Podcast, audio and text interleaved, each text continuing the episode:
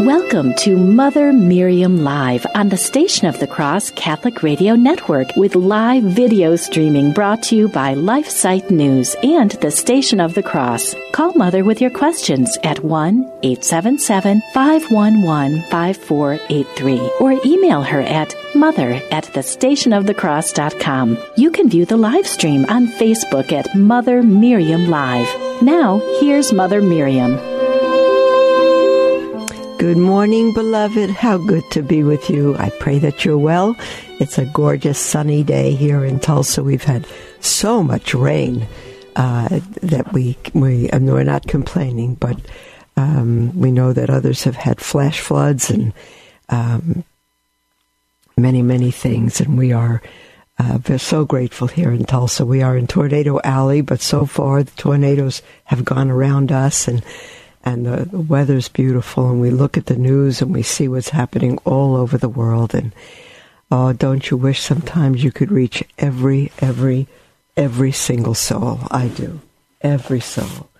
Um, yesterday, uh, I got some uh, emails for, for uh, the title of the book. People are trying to get the book on modeling modesty, and I'll show it to you again model, modeling modesty. We've been speaking about modesty yesterday. I'm going to continue just a bit today.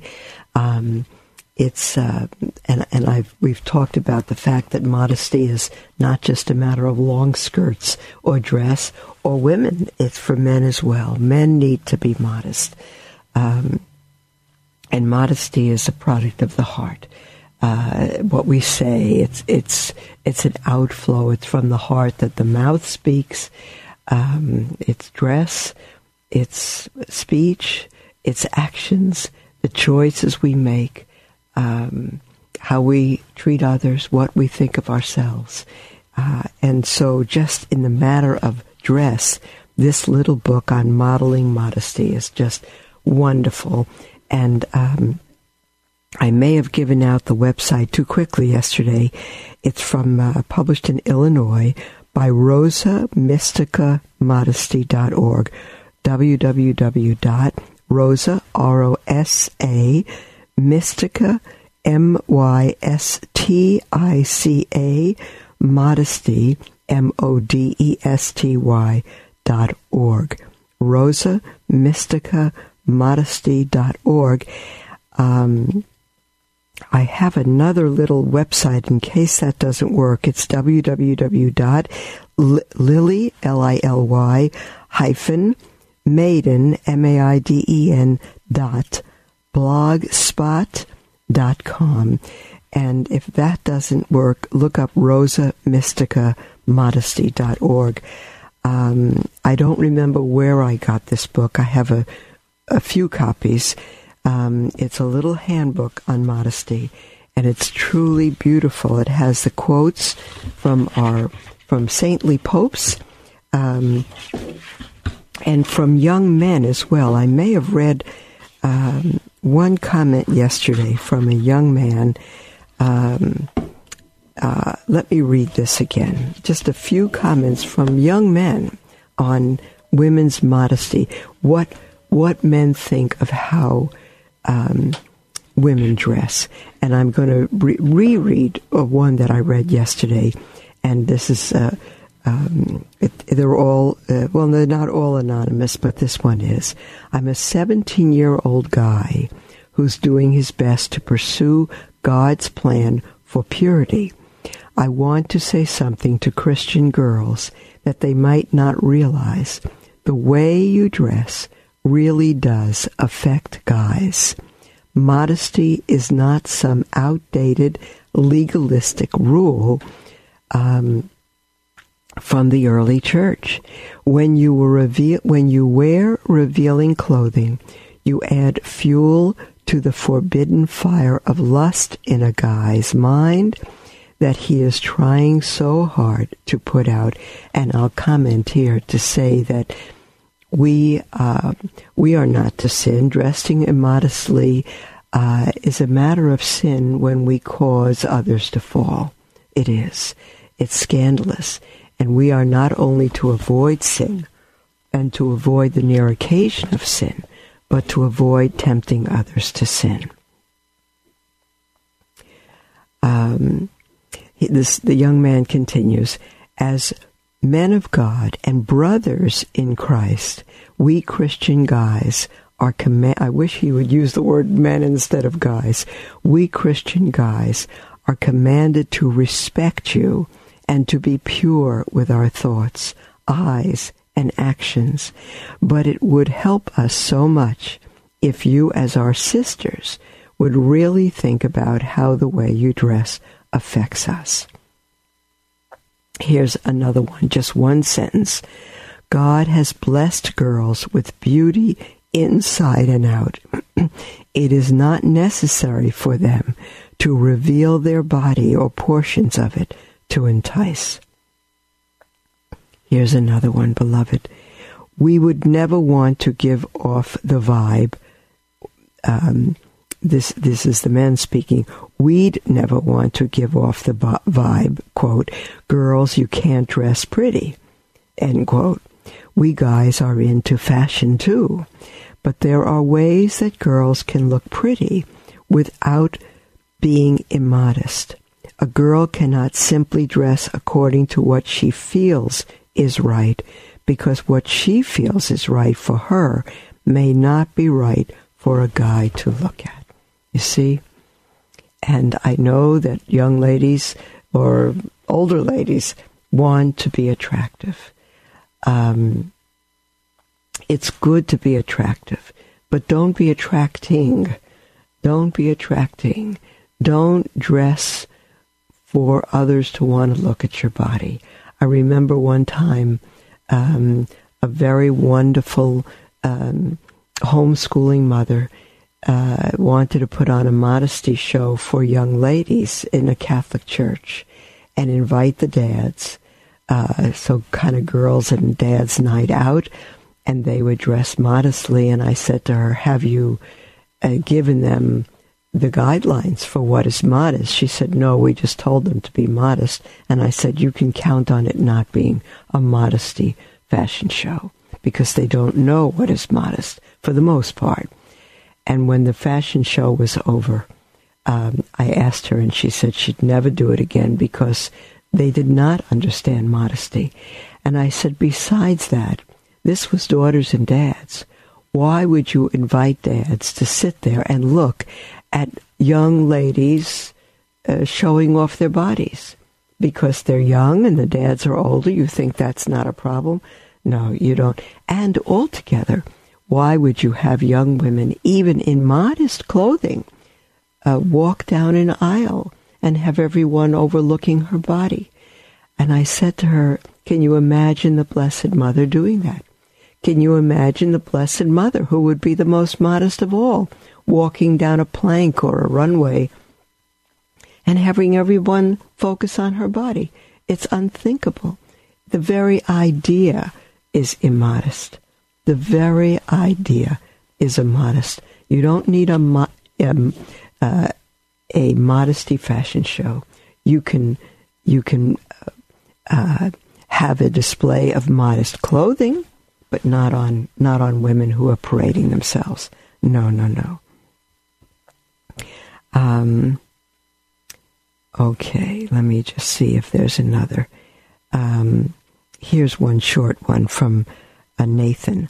I have some female cousins around my age, and I've always seen them in long dresses, no makeup, and they're just beautiful girls.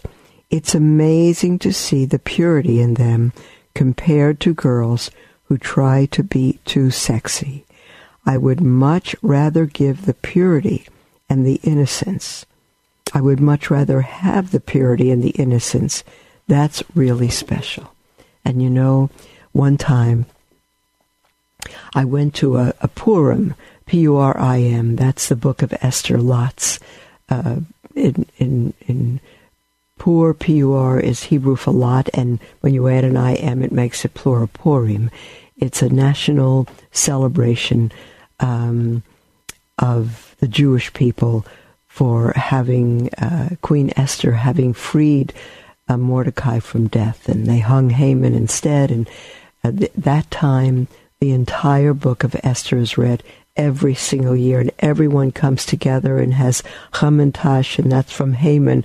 Every time the name Haman is mentioned, because he would have had Mordecai hung on the gallows, everybody boos and all of that, and it's a great, great time. And by the way, the the, the word God is not even mentioned in the book of Esther, and it's a fantastic book on God and His people and there were all Jewish women there. I I was invited. They knew I was Catholic. I wasn't in a I wasn't a, a, nun yet, a sister yet. I wasn't in a habit, but it's a long story why I went there. And the the young teenage ladies in their teens, young twenties, were absolutely beautiful. Long hair, not loose. That would be immodest to have loose long hair. It would be tied back or clipped in some way, uh, just on the side so it didn't hang in the face and nobody has to keep putting it away from their eyes. That's it's not modest to be playing with your hair in public. And uh, they wore long skirts, long to the ankles, not below the knees, but to the ankles. And they were not tight. They weren't um, tremendously flowing, but they were not tight. They wore long t-shirts, but they were loose and they were beautiful. They, their clothes were, if you saw them, you would think them very, very lovely. Not maidenly, not crazy, not over the top. Form fitting, but not fitting. In other words, you could see who they were, but their nothing was tight. And no makeup. And they're absolutely gorgeous. That's the way our young people should look today. Let me see what else. One more. Um, from a young man named Jason who says it's even more attractive when girls wear something that does not reveal a lot but is kind of mystical. They're not flaunting everything. They still look pretty, but they've covered up. There's something mysteriously attractive about that. Um, oh, there's many many other quotes here, but let me um, let me just read you a couple of things from uh, from some saints here. Hold on, just a moment. It's a wonderful book for you to get, beloved. It's a wonderful book for you to go through um, with your daughters, with your sons. Um, okay, let me see here. Um, okay. Uh, this is, um, I think I read everything from uh, Pope Pius XII yesterday. Um, let me read uh, directly from what the Church says. This is the Pontifical Council for the Family. and they it's a document on the truth and meaning of human sexuality, and it says. Um, the practice of decency and modesty in speech, action, and dress is very important for creating an atmosphere suitable to the growth of chastity. But this must be well motivated by respect for one's own body and the dignity of others. You see, if you don't have respect for your own body, and beloved, if you dress half naked, if your skirt is halfway up your thighs, if your shoulders are bare, if your dress is low cut, if your clothing is tight, I want to tell you that you do not have respect for your own body. You don't love yourself.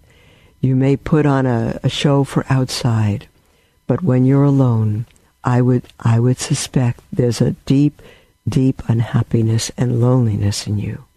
And it shows because you don't love and respect yourself by flaunting your body and um, um, and and dressing or not dressing the way you do. it, it shows, beloved. Um, let me just see there. I'm sorry that I I lost my place here. This must be well motivated by respect for one's own body and the dignity of others. Respect for the dignity of others, beloved. Parents should be watchful so that certain immoral fashions and attitudes do not violate the integrity of the home, especially through misuse of mass media. I know a family with uh, two boys and six girls, and the boys were wonderful young men. But the girls, when they were younger, they were fantastic. But as they got older, in their teens, later in their teens, they started dressing eh, tremendously immodestly. And I remember speaking to their mother, and the mother said, uh, the mother was offended. She said, "Oh, these, my girls are conservative next to way, next to the way some of them dress in school." Um, well, who who makes that the standard? And I remember one father telling me that the daughters of so and so look like prostitutes. And they did. And they did. And I took that comment to the mother because she wouldn't listen to anything else. And that was the end of our friendship. She wouldn't trust me. How could I dare say such a thing? And I said, Well, I didn't say it, but I'm relating it to you. And I said, I understand how they see it, how they saw it that way. And um, um, she was tremendously offended. You see, um, we need to walk with God. We need to love God and mothers and fathers. We need to not give up parenting. In some families, the daughters wear tight clothing and they wear chokers around their neck. And in one family, the father said, "Don't wear a choker. It's it, it doesn't look right." And he didn't know how to describe it other than that and the mother fought with him right in front of her daughter. There's nothing wrong with it. The mother was countering the father as if he was just stupid and useless, right in front of that daughter. She went on wearing a choker, and the father was right. Don't wear chokers. It is uh, completely immodest. You're drawing attention to your neck in a sexual way. I'm letting you know this, whether you understand it or not. Parents, love your children enough to keep their souls pure and raise them that way.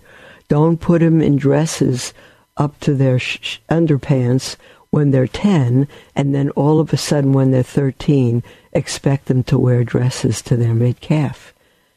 You haven't raised them to do that. You haven't raised them with modesty are little girls walking around in short dresses so you could see their panties and diapers and everything. Is that adorable? Their little bodies are rather adorable. But there's nothing wrong with a little girl of three years old wearing a long dress. It doesn't have to be to the floor, but certainly to her knees. There's nothing uncute about that. There's no reason to expose bodies. And if we learned it at a young age, all of a sudden uh, when you ask them to wear long skirts, it, then it's not even comfortable. It's hot out, mom. What do you, you know? But if they're raised that way, they're going to be, they're going to feel uh, half naked if the skirts are raised.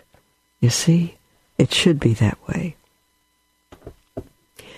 Um, John Paul II uh, said this Very often, a woman does not regard a particular um, I'm sorry, very often a woman does not regard a particular way of dressing as shameless, although some man, or indeed many men, may find it so. Sexual morality is not a flight from love, but on the contrary, the opening of a way toward it. It is essential to reaffirm clearly that purity of heart and of body go together because chastity is the custodian of authentic love. Chastity is the custodian of authentic love. I'm using a little light here, beloved. I don't know if it's interfering with you or not. I'm in a bit of a spot that's a little bit dark for reading. Um, okay. Um, and let me reread one comment from Pope Benedict XVI that I read yesterday. How easy it is to be deceived by the many voices in our society that advocate a permissive approach to sexuality without regard for modesty, self respect, or the moral values that bring quality to human relationships. This is worship of a false God. Instead of bringing life, it brings death. Instead of bringing life, it brings death. Will a man want to look at you? You bet he will. And you are doing your brother harm.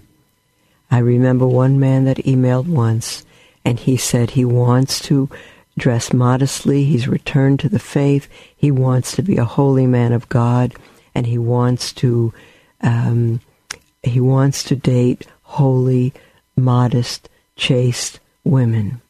However, for so many years, he has been unholy, and he is attracted to girls who are half naked. Even in the Catholic Church, they dress utter, utterly immodest, immodestly, and it's terrible. And he wrote in an email that he wants to date modest women women of good morals, and but he's not attracted to them. He's attracted to immodest women. He's attracted to the women that are are dressed half like prostitutes. He didn't say that, I'm saying it. And he has a problem. And I told him he did have a problem. If one grows up, I'll make this comparison to our fast food industry of today if one grows up eating fast food and nothing but that, then you take them to a good family restaurant with a salad bar. They don't they don't want to eat salad. They don't enjoy anything. They just want a hamburger with all the stuff on it, whatever it is. Because that's what they're used to, and nothing else really tastes good. It's not fun. Hamburger and chips, give me that. There was one man who was a few pounds overweight, and he went to a nutritionist and the only thing he's ever eaten is meat. That's what he lives on meat and soda. That's it. And the doctor said, You need to start having vegetables, broccoli, and other. He said, What's a vegetable? He didn't even know. You see, we can get so far into our debased, unhealthy lifestyle that we don't have an appetite for what's good. And the only way for that young man who wants to be totally holy is to stay around holy women. Holy women. Go to the Latin Mass, they will be dressed properly. And even at the Latin Mass, I see people that are, I see women that uh, are improperly, immodestly dressed, even at the Latin Mass. Mostly women, not men. But yes, there can be men in shorts to the knees. That's extremely immodest and improper to go to Mass. In thongs, tight shirts, t shirts. That's no way to walk into a church. The Apostle Paul wrote to Timothy Women must adorn themselves properly. They should dress with modesty and sobriety, as it becomes women professing godliness with good deeds as their ornament. And I, I'm going to, I'm picking on the Latin Mass right now. I've seen women at Latin Mass with so much jewelry, so much makeup. Uh, it, it's really, um, and skirts that are just borderline at the knee. It, it's, um, how do, what do I say? It's offensive to women and men that you should draw that kind of attention to yourself. There's nothing modest about it. There's nothing even beautiful about it. There's nothing that brings out your godliness and femininity. One quote here from St. John Chrysostom, the church father. He says, You, women, carry your snare everywhere. Now he's talking about women that are immodest. You carry your snare everywhere and spread your nets in all places. And you know, I have young mim- women and their mothers very, very angry. They're very angry and they say, We're not looking to tempt anybody. We're if you don't like the way we dress, we dress for ourselves, not to attract men. If you don't like it, you don't have to look at us. Well, that's an uncatholic, unholy, uncharitable, uh, very poor, uh, and debased attitude. I have to tell you, beloved, there is no love in that. There's no charity. We are our brother's keeper, and we need to be sensitive to what offends others. There's our music for our break, beloved. Call in with anything on your heart. If you disagree with me, I invite you to call in, of course, that we can dialogue. I don't like that word dialogue, that we can speak about these things. Um, if you agree, that's fine. If you've been transformed in modesty, I invite you to call in 1 877 511 5483. Do you donate to the Station of the Cross Catholic Radio Network through electronic funds transfers but have recently switched banks? If any recent changes have been made to your payment information, please let us know. Call 1 877 888 6279 and dial extension 104 or visit thestationofthecross.com. Thank you for your support of Catholic Radio.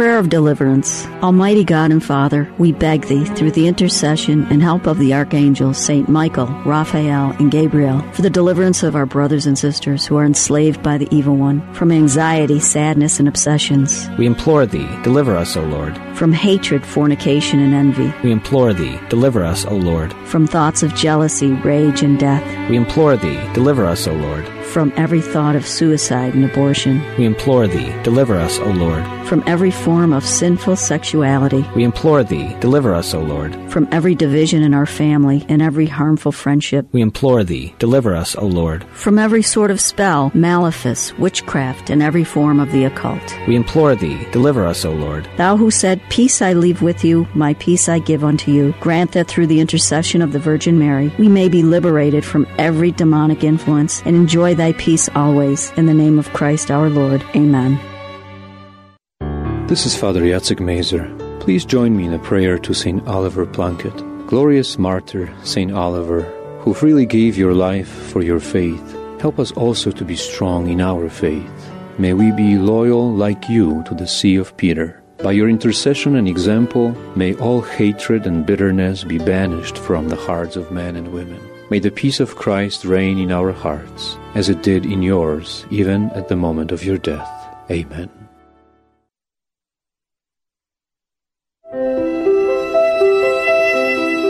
Welcome to Mother Miriam Live on the Station of the Cross Catholic Radio Network with live video streaming brought to you by LifeSite News and the Station of the Cross. Call Mother with your questions at 1 877 511 5483 or email her at mother at thestationofthecross.com. Welcome back, beloved, to Mother Miriam Live. I'm thrilled to be with you. We have a whole half hour to ourselves for your questions, your texts, your email, anything that's on your heart. It never has to be what we're speaking about, and you can call or write in anonymously as well if you wish. Our toll free number to call or text is 1 877 511 5483 or email at mother at the station of the cross.com. Before the break, um, we were speaking about modesty, which is not just a matter of women. For women, it's a ma- it's women and men, and it's not just a matter of uh, long skirts uh, or dress, but it's a matter of the heart. Um, if the heart is chaste and modest, the outward appearance will be that also. Uh, you know, the old expression, you cannot tell a book by its cover. Not completely, but you can tell a lot about it. I may not know the heart of a woman who dresses immodestly, but I can surely know the things that she's missing, which is true love for herself, a true uh, understanding of her dignity and of her worth. I know that. I know that she's missing that, and of what she thinks she needs to do to attract others.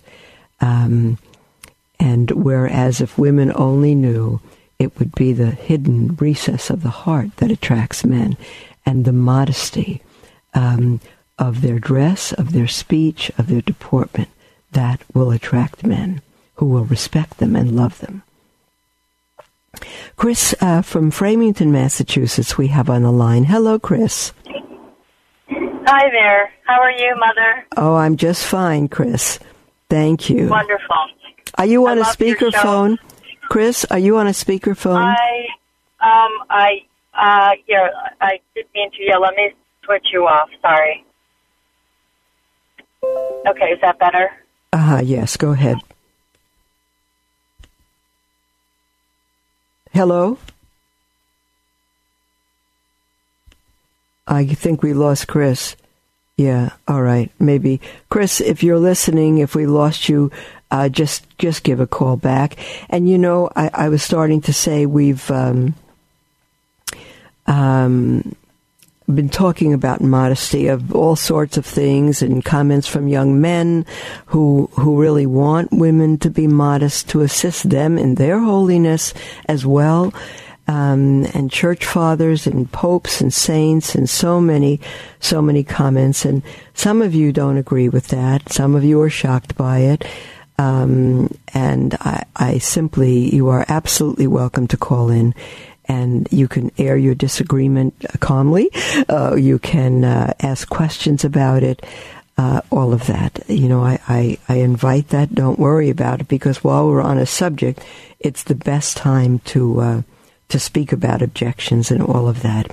We're going to go on to an email that actually we had on Monday, and it's from Lucy. Um, and I never finished it on Monday, so now it's two days later, but I'm going to go back to it. And I took about half of it on Monday, and I, I uh, gave Lucy quite a hard time on this email. I'm going to read the entire thing through um, and then comment. Um, good morning, Lucy says. I am concerned about something I think I heard you say this morning. Now, that would have been last week. Uh, you were again comparing Mass and opting for the traditional Mass. You said you never see anyone being reverent and bowing before taking the Eucharist at the Novus Ordo Mass. And I, I needed to stop right there, which I, I stopped uh, Monday also, just to say before I read the rest of the email, I, I did not say that uh, that I never see anyone being reverent at a Novus Ordo Mass or bowing. I, am not going to say that because we go to a Novus Ordo Mass during the week. It's on the it's on Sundays that we're able to get to a traditional Latin Mass parish. We cannot do that time wise during the week. And so we go to a Novus Ordo Mass, and the people that are there every morning, there's a couple of dozen every morning. They're very reverent, loving, faithful Catholics. They're wonderful. They all bow before receiving the Holy Eucharist. Um, and it's a wonderful group. So uh, I wouldn't say I never see anyone being reverent or bowing at a Novus Ordo Mass. And she said, I thought you never went to such a Mass. Of course I do. I go to that six days a week. And I wonder if you do, why are you looking around observing and judging others who are present? Because I'm seeing who's bowing and who's not, all of that, she's thinking. I thought when, I'm just going to read this through, I, I could comment so much. I thought when we are at Mass, we are supposed to be worshiping God, um, focusing on Jesus and the Eucharist. There is a type of elitism among some people in the church that is bothersome, as if there's only one right, correct way to worship. For goodness sakes, I see it after my Mass when a friend commented that a person didn't bow his head when Jesus was said. So it's not just you. How do we know what is going on in someone's head? Maybe bowing is an outward observance, not of personal piety, but of look at me, I'm doing everything right, like a Pharisee. She says, I have been in both masses in worship our Lord. Um, to worship our Lord. I am concerned that you might be worshiping the format of the Mass versus what the Mass is supposed to be. Help. Who's saying not to judge? My goodness. As a convert, just maybe you are bringing a little more of your past with you. I don't know. Just adding my two cents and trusting that God will continue to help all of us in our individual journeys to Him. Well, my dear one, Lucy, something's really bothering you for sure um, here, and you speak about our not judging others, but look at the picture you're you're giving to us. Uh, it's it's amazing. Let me just say this, Lucy, and I know I was pretty hard uh, in beginning to answer you on Monday. Um, we think, many of us think, it's been it's become our mindset that the mass is about us. Uh, it's not. It's about God. We don't determine how we worship. God does. And through the whole Old Testament, I mentioned this on Monday, through the entire Old Testament, God laid down the laws, the rubrics, how we were to worship Him. And He does no less under the new covenant. We have uh, the general uh, um, uh, Roman Missal, the general instruction, the germ, general instruction for the Roman Missal. It tells us how to worship in our posture, in how to receive, in all of that. We are also told it's not a matter of individual worship, it's the worship that God deserves. And He tells us what that worship is and will continue as soon as we come back from the Mass, uh, from the break. Okay, a call in with anything on your heart. 1 877 511 5483. We'll be right back.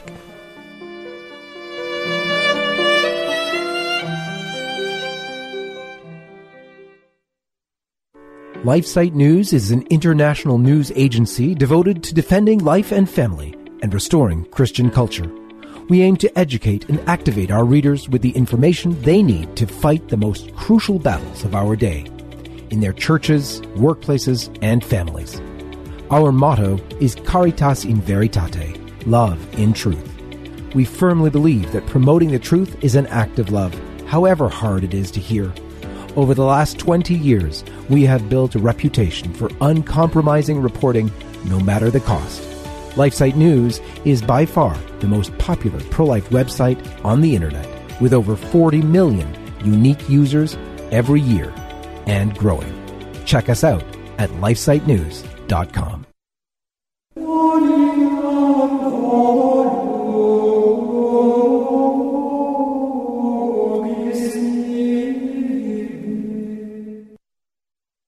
Widespread and profound confusion on matters of faith and morals, even within the church, means that the formation of a new generation of Catholic leaders is now vital to the future of the pro life movement. Through the International Youth Program, Voice of the Family seeks to identify prospective leaders and offer them the formation and fellowship that they would be helped with to defend the unchangeable teachings of the Catholic Church in years to come. The young Catholic adults who will take part of this program therefore receive a specific invitation to give their lives, in whatever vocation they choose, to work full time for the apostolate of restoring the Church to Christ through His Holy Mother.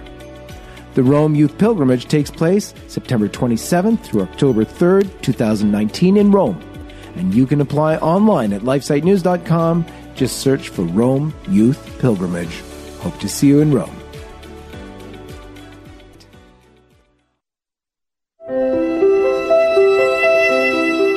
Welcome to Mother Miriam Live on the Station of the Cross Catholic Radio Network with live video streaming brought to you by LifeSite News and the Station of the Cross. Call Mother with your questions at 1 877 511 5483 or email her at mother at thestationofthecross.com. Welcome back, beloved, to Mother Miriam Live and you are welcome to call in or email with anything on your heart. Uh, toll free to call or text 1 877 511 5483 or email at mother at the station of the cross dot com. Um, And we have been uh, speaking, um, reading through Lucy's email uh, on um, those who judge others at Mass because they don't make certain gestures and and we're supposed to be more focused on on Jesus than on what other people are doing and all of that. And and um, Lucy's email is is a difficult one because it it it kind of betrays the very problem Lucy you're you're writing about. Um, but generally the mass is not for us to do as we wish at uh, I started to say in the Old Testament, God set down for his people the way they were to worship him because God um, knows that we don't know fully who he is and how holy he is and how he is to be worshiped. And he gave them rules. In the same way, when you see people at church, they bring their little five year olds with them and, and they show the five year old how to, or the three year old, they put their hands together in a posture of prayer and they help the little baby try to genuflect on one knee. You see parents teaching their children that. Why do they do that? Come on, why? They forming their little three year old? Can't the three year old do what he wants or she wants? No. The parents are right. We need to train our children to worship in the way God has given us to worship through His church. And so um, there are means of worship. And as far as bowing the head at Jesus, uh, the name of Jesus, the name that is above all names, all of us should do that. We don't all do it. It's not a matter of legalism. It's a matter of worship. Um, and it's just something to kind of get into the habit of that whenever we talk about Jesus. Now I'm on, I'm live stream here. I may say Jesus many times and someone like Lucy's going to say, you didn't bow your head, you know, and, and she'd be right because I forgot. I wasn't paying attention. I wasn't thinking of it. I was saying Jesus, but I wasn't focused on him. So this happens to all of us, but we need, we need to learn. Um, part of, um, uh, let's see, what Pope is writing this about ritual gestures, um, Pope Benedict. And he says, a Mystagogical catechesis must also be concerned with presenting the meaning of the signs contains in the, contained in the rites, because we have the rites, R-I-T-E-S, but we should know why we do what we do. Why do we do this? Why do we genuflect? You know, I've seen people just genuflect to the pew. They genuflect before they go into the pew, and they have no idea why they're genuflecting because our Lord is not in the tabernacle before them. They're just kind of habit. They're doing it. That's not they have no idea. They're doing it in worship of God. I have no question about that. Uh, I don't doubt people's hearts. I don't judge them and I don't doubt them. I assume they're worshiping God but they don't understand that we genuflect to Christ, to God in the tabernacle, and we bow to the altar. If Christ, if the tabernacle is not in the church, then we bow to the altar. Those sorts of things. People have to learn. But whatever they do, even if they do it wrong, I believe they're worshiping God in the way they know. And I never fault anyone for that. But we need, we need to learn. Um, uh, Pope Benedict says this is particularly important in a highly technological age like our own, which risks losing the ability to appreciate signs and symbols more than simply conveying information. A mystagogical catechesis, uh, catechesis on on on mystery, teaching on the mysteries of our faith, signs and symbols and meanings should be capable of making the faithful more sensitive to the language of signs and gestures, which together with the word make up the right, R-I-T-E. If I went on this article, I think it would uh, get much more to the point we're looking at. But again, dear Lucy, the church requires a profound bow. If it, if we, it doesn't require us to kneel. Uh, and I think one of those reasons is that so many kneelers have been taken from the church. We should be kneeling to receive our Lord. We should go on our knees before our Lord. But we're not faulted uh, for not going on our knees. We are faulted for not bowing, not a little nod, but a 90 degree from the waist, as long as one is capable of that, bowing before we receive the Holy Eucharist, bowing before God. That is required. And the other thing that is required is receiving on the tongue, not the hand. And children today are simply taught the hand is norm. It's absolutely grievous. They're not taught reverence.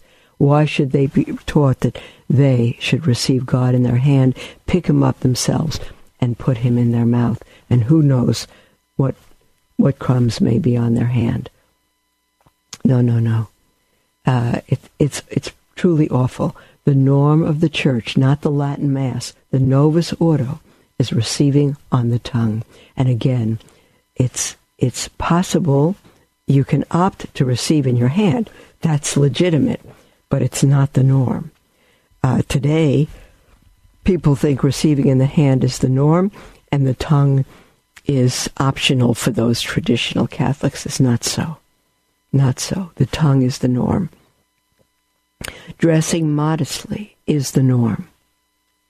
Is the norm. Keeping silence in church is the norm. Uh, being prayerful is the norm. Understanding the Mass should be the norm. Um, kneeling at the consecration is not simply the norm.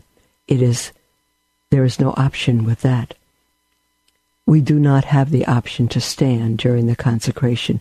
If a priest or bishop tells us to remain standing, you kneel. You say, Am I supposed to disobey a bishop? No, you're supposed to obey God. And that is an absolute. If the bishop tells you to stand or the priest, he's disobeying God and you don't follow his disobedience. How do we know all thing, these things? By coming to know our faith. We kneel at the consecration. Um, and we learn when to kneel and when to stand and all of that. Holding hands is an intrusion in the Mass. It shouldn't be. It's allowed, but it shouldn't be. Going up to receive the Eucharist, uh, crossing your hands over your chest because you're not receiving our Lord is an intrusion in the Mass. Whether it's little children or whether it's grown adults, it's intrusion in the Mass. Mass receiving the Eucharist is for Catholics. And those are the only ones, Catholics in a state of grace, I should say, and the only ones that should go up to receive communion. Novus Ordo, Latin Mass makes no difference, are Catholics in a state of grace. If you're not a Catholic, remain in your pew. Do not go up and cross your arms for a blessing. It's not time for a blessing. It's time to receive God not to get a blessing in his presence. If you wish a blessing from the priest, you can speak to him after Mass. You can ask him for a blessing on your way out of the church, your children as well. It's not a time for them to be blessed. If you have children old enough to remain in their seats, uh, then they remain in their seats while you go and receive the Eucharist. They should be old enough. They should be old enough at five, six, seven years old to remain in their seats. If you train them at home properly, they should be old enough. If they're not, and you have to carry them, or you have to carry one and hold another by hand, you do that. But you kneel to receive our Lord or bow, and your children are not presented to the Lord at that point. There are many bishops that will, not bishops, but priests, who will simply bypass children at the rail who are not receiving the Eucharist, and people get very upset. He's very unloving, he's traditional, he's rigid, he's cold. No, he's not. He's doing what the church instructs us to do. And most priests do bless the children out of kindness, out of sympathy, out of charity, and it's it's lovely to watch, but it's an intrusion in the mass because the focus has become us it's not a time for us to be blessed. It's a time for us to worship and receive our Lord and nothing else. Okay, we have an email from Rocky. And Rocky says, Hello, Mother. I am hoping you can answer a question I have. I recently was reading a book who the author was a fallen away Catholic. He was raised Catholic, went to Catholic school through high school, was even an altar boy, but he had a conversion of heart and came back to the Catholic Church some 20 years later. Blessed be God. Blessed be God when a sheep comes home. And all the angels in heaven rejoice. Uh, Rocky goes on here. He was told he would have to make a general confession since he had been away from the church and the sacraments for so very long. I've never heard this term before. General confession. And I'm wondering if you can explain what the difference is between general confession and the sacrament of confession one would go to, for instance, every week. Thank you, Mother. You are truly a blessing to all of us to listen to you each day. Well, thank you, Rocky. A general confession is a confession of your whole life. You need a little time with the priest for that one, and normally you would make an appointment and not go uh, on the on the normal line for confession because that's going to take a little more time. And if there's people waiting, it's not the time to do it. But to make a general confession, you should really make an appointment with the priest. You can still make it behind the screen, but you should make an appointment because of time. Um, uh, some people say general confession doesn't need more than 10 minutes. I took an hour and a half for mine, I'll tell you that. First time I ever did a general confession, and it was an incredible thing because you go through your entire life from birth on, from childhood on. You go through your entire life, and you're not going to remember everything, but you confess everything that you remember. You stole the pencil in third grade from Johnny. You confess it. Now, what, what if you don't remember that? Then you don't confess it. Don't worry about it. And not to be scrupulous, but just to go back through your life. And the priest um, who received my general confession, he said to me, just start, go ahead, just start, and I'll stop you if I have questions. And so I did. I started, and he would stop me if I mentioned a sin. Then he'd say, or hold on a minute, and then did you do that? And I'd say, Oh, yes, I did. And he'd say, And did you do that? And I'd say, Oh, I did. I never would have thought about it if you didn't ask me. It's terrible, humiliating, terrible. But we're before God. And I tell you what, I, oh my goodness. I, and of course, I told him I was sorry for all the sins I didn't remember. and I asked God to forgive me for millions, millions of sins that I could never even know about, but He knows. For what an offense I've been to Him.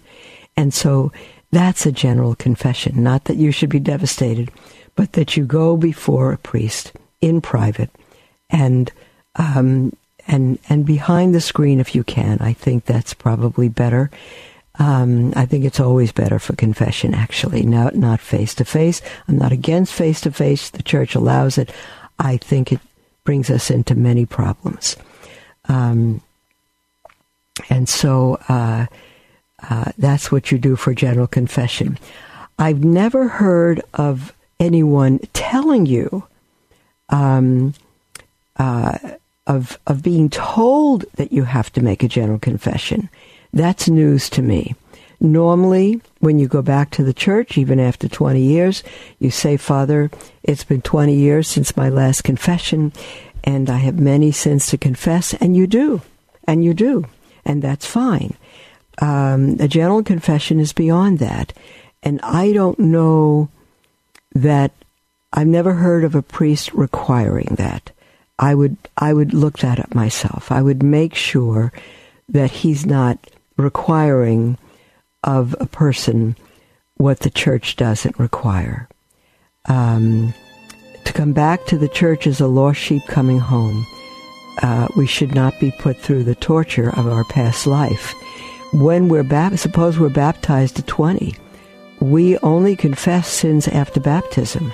We don't have to confess them of our whole life. So I, I don't know that that's correct, uh, that we should be told to make a general confession.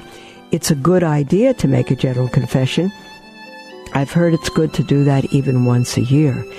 Um, we've already been forgiven, but it's a good thing to cleanse our souls of memories and other things. uh, but I don't know anything about it being a requirement or even a should. I would check that one out. God bless you, beloved, and we'll speak with you tomorrow.